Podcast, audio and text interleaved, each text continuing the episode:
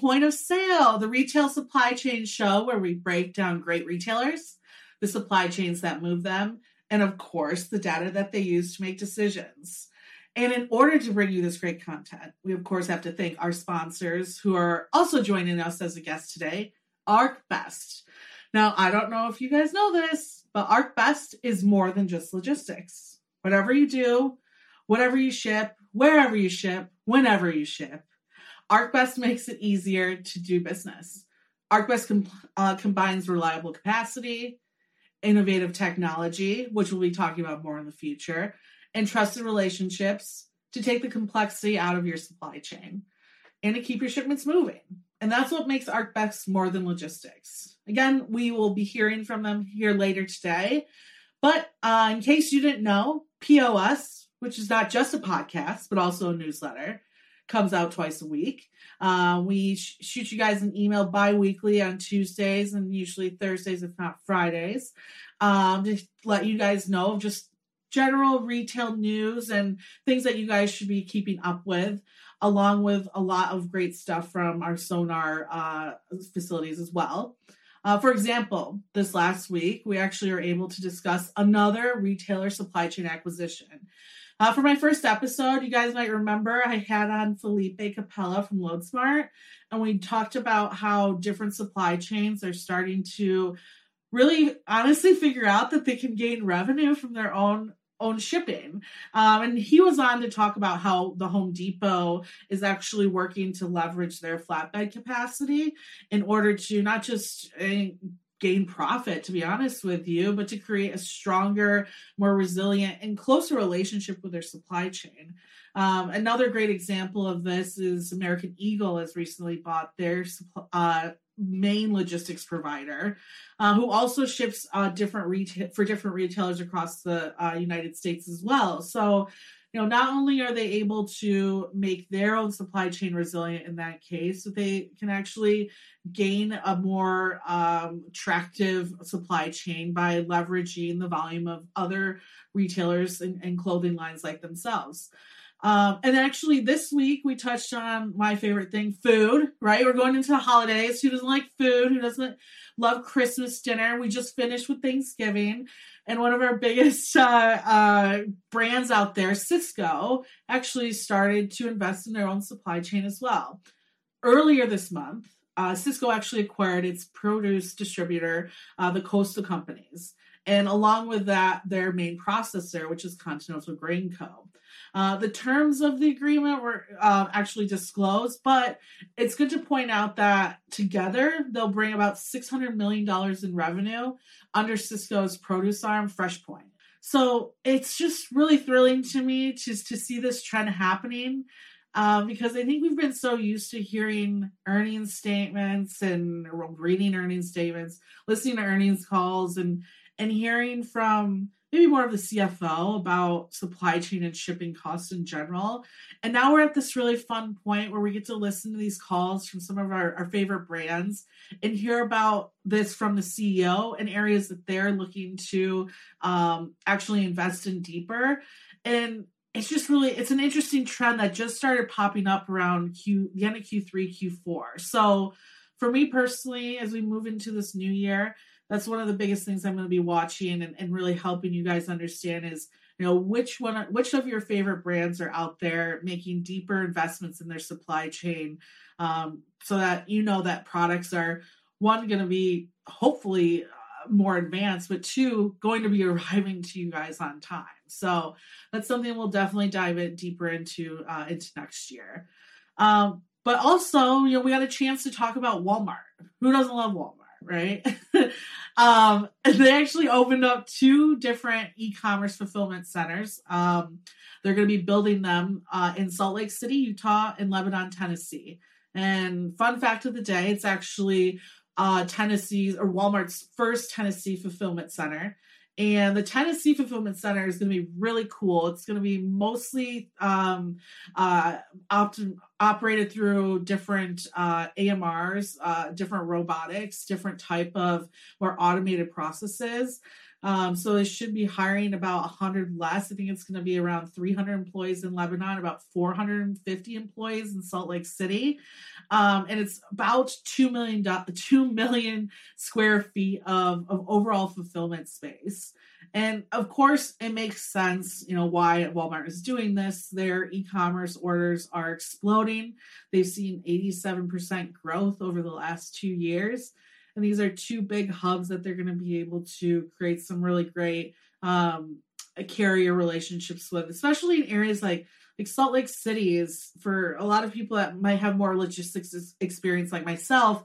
It's an interesting area to pull trucks in and out of. It's not a fun place if you're you're trying to pull a driver from Colorado, they're more than likely coming from uh, Denver, if not Grand Junction, uh, which Grand Junction is like the only city that's close to them. So it, makes sense to me why they would put a fulfillment center there and, and work on building capacity relationships in that area. Um, and that actually brings us to the sonar chart uh, of the show. And what you'll see in every week in our newsletter is our sonar uh, TRAC lane of the day.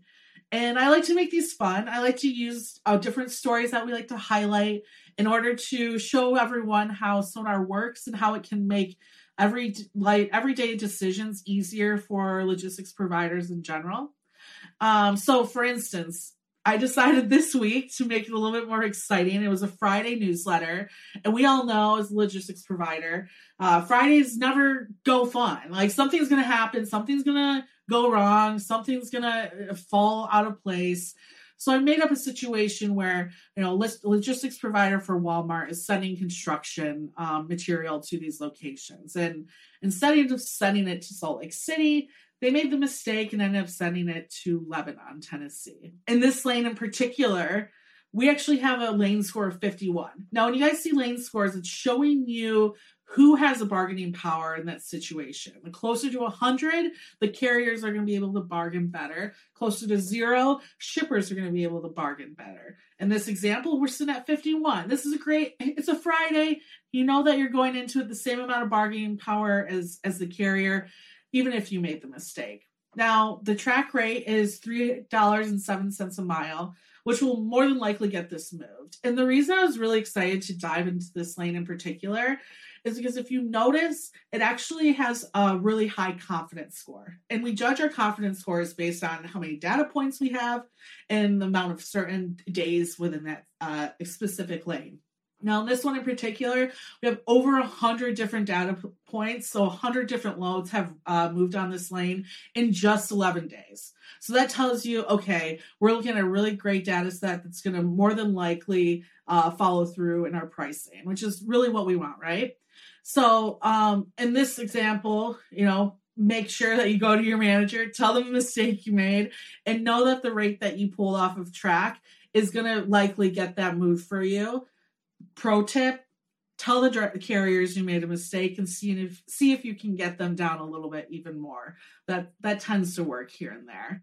Other than that make sure that you guys are subscribing to our newsletters. If, if for some reason you thought we're just a podcast guess what? Not true. We've got more content coming to you. So go to freightwaves.com slash pos and become a part of our community. You'll end up getting um, these from us twice a week uh, and like I said, we're really trying to push more in community engagement. I want to hear from you guys. I want my uh, email box to be so full that I have no time to, to reach all of you uh, with different messages and comments and how we can build this community to become even better. And a great example of that is I actually heard from Terry this last week from Voltec Industries in Brea, California. Now, Terry was really nice. He just really wanted to express his gratitude, not just towards our POS community, but FreightWaves in general, um, for just keeping everyone up to date on the industry news, which is the reason why I'm here. I love FreightWaves. I love how great our editorial staff is making sure that all of our, our listeners know exactly what's happening, our readers know exactly what's happening in the industry. And Terry, thank you so much for having the same sentiment. That's why we're here and working hard every single day. But unfortunately, Terry was a little sad because he missed our recent webinar, which is not a huge deal because guess what? You can still watch it. So in this next newsletter that comes out, uh, you guys will be able to see that. I'm going to have it on the Tuesday newsletter and the one later in the week. Um, so all you have to do is sign up for the webinar, and it'll take you directly to the uh, the recording that we did with ArcBest. And we had a really, really great conversation with them, just in general on different trends that we've seen over this last year. Uh, we were able to find an article from Andrew on different um, different trends that he thought we would see in 2021 and we went through and judged exactly how accurate he was on all of them. And, and guess what, everyone? You're right. Andrew was mostly right the whole time. And uh, so you guys can go ahead and go to uh, that link in the next newsletter to see that webinar um, a little bit more. And the second good piece of news is today we're actually joined by our incredible sponsors again. Instead of Dennis, today we have Lori Brooks. She's the Vice President of Customer Experience and Marketing at ArcBest. Uh, she has an incredible background, uh, ranging from time at UPS to Verizon, with an interesting degree in biology. Uh, Lori, welcome to the show. Uh, biology yeah, yeah. Uh, oh, biology you. to logistics is an interesting transition. So I'm, I'm glad that we were able to pull you to our side of the field and, and have you a part of of logistics industry as a whole. So I I love seeing people that come from interesting backgrounds. It, it makes for a better supply chain in general. Um, but you guys have been a great sponsor of the show, and I've had really great conversations with Dennis in our webinar recently. And I figured it'd be a really great conversation to continue with you and your role as well. And, you know, diving into just demand from this last year and, and the increase of uh, e-commerce and a lot of the, the crisis that the retail supply chain had. How is ArcBest helping its customers meet this demand now and and what are they expecting here in the near future in 2022? Well, you know, I don't know that any of us have ever experienced the amount of change that we've all been through, really, in the last now, what, almost two years. And um, I think, you know, one of the things we focus on is on listening.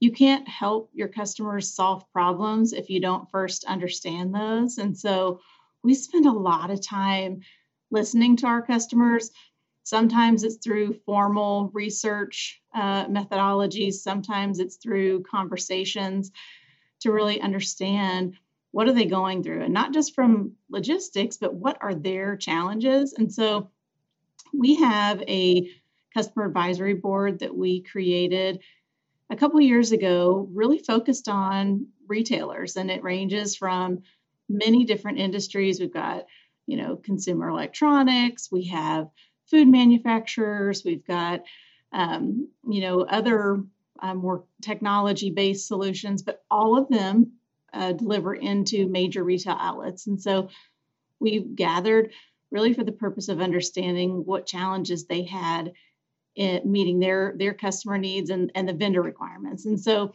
out of that was born an ongoing dialogue with this group of customers.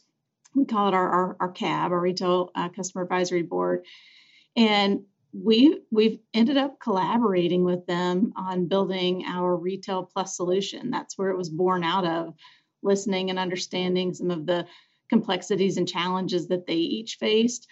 And so um, i think that doesn't change. Pandemic or no pandemic spending time listening and being a partner i think that's another thing that really is critical to be a, a, not just in logistics, but just to be a good business partner and then being flexible. And so we like to talk about uh, having agility that's rooted in listening, uh, in this case, to, to our retail customers. And um, that listening doesn't matter if you don't do something about it. And so we spend a lot of time really focused on how we collaborate with them to help make their business easier. Know, one thing that I really got from Dennis and your team as a whole is that ArcBest sets up this customer obsessed culture. And it sounds like listening is a huge piece of that, uh, which is really great to hear. To, to hear or to listen, right? Um, how, what other ways are you building that type of culture with your employees and, and how are they transitioning that over to the overall customer experience? Well, the word customer obsession, um, I think it, it can be confusing and it seems pretty simple, but it's it's a complex thing to do. And so the way we define it at ArcBest is putting the customer at the center of everything we do. That means the people that we hire are trained uh, and uh, and hired or selected based on customer needs. The technology that we buy or build is really based on meeting our customers' needs. And so I talk about our Retail Plus product that was built by our internal ArcBest Technologies team. Um, if you aren't set up to do that, um, I, I, really feel like you're hindered in in living out that customer obsession. And so a lot of that goes back to the to the listening that I talked about, but it's cultural and it's a journey. I mean, it's something that we think will never really arrive. And a lot of that is because customers' needs change. You think about through the pandemic, have you bought online, picked up in store? I mean, I, I have. I mean, yeah. yeah. Unfortunately, too much. Yes. well, yeah, that, that's probably for a different show.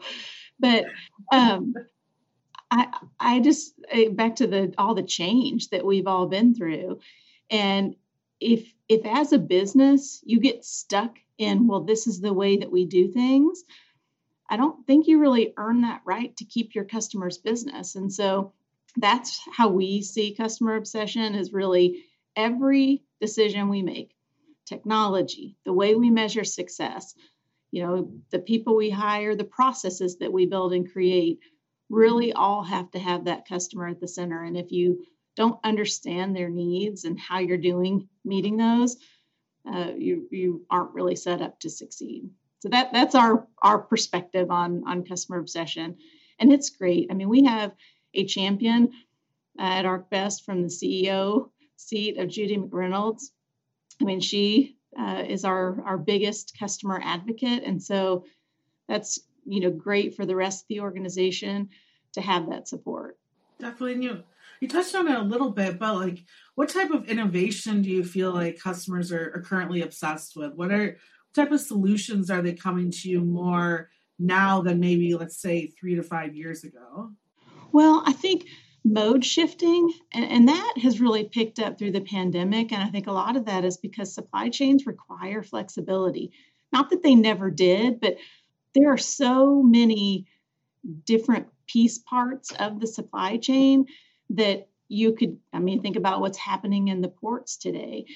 And um, having flexibility built into your supply chain enables you to continue to run your business effectively, which means you're meeting your customer needs.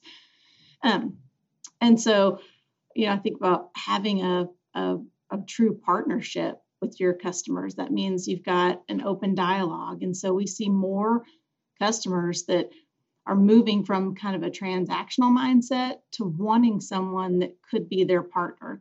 I talk about uh, whoever it is, your employees, or in this case, your customers, they need to know that you're for them. And you really can't build that partnership if they don't know that you have their back and you're not in this just for yourself. And so, you know, one of the other things that I think we've seen through the pandemic, besides the the mode shifting for the purpose of flexibility, is just better, you know, transparency and visibility. A lot of times that comes through uh, digital platforms or through technological capabilities. And so I feel fortunate that we have nearly a 450 person technology team at ArcBest who's helped us build some of those technologies for customers. But I, think the appetite for digital as a channel, not to supplant the human or replace it, but really as another option uh, for people to be able to run business uh, the way they want to in their own organization I think each organization is kind of like a person. They have their own special requirements and circumstances, um, and and and using technology as a way to to help meet that. If you were, you know, working with you know a, a growing logistics provider, what are how what are like some tips, maybe a couple of tips that you would give them on building a customer obsessive culture?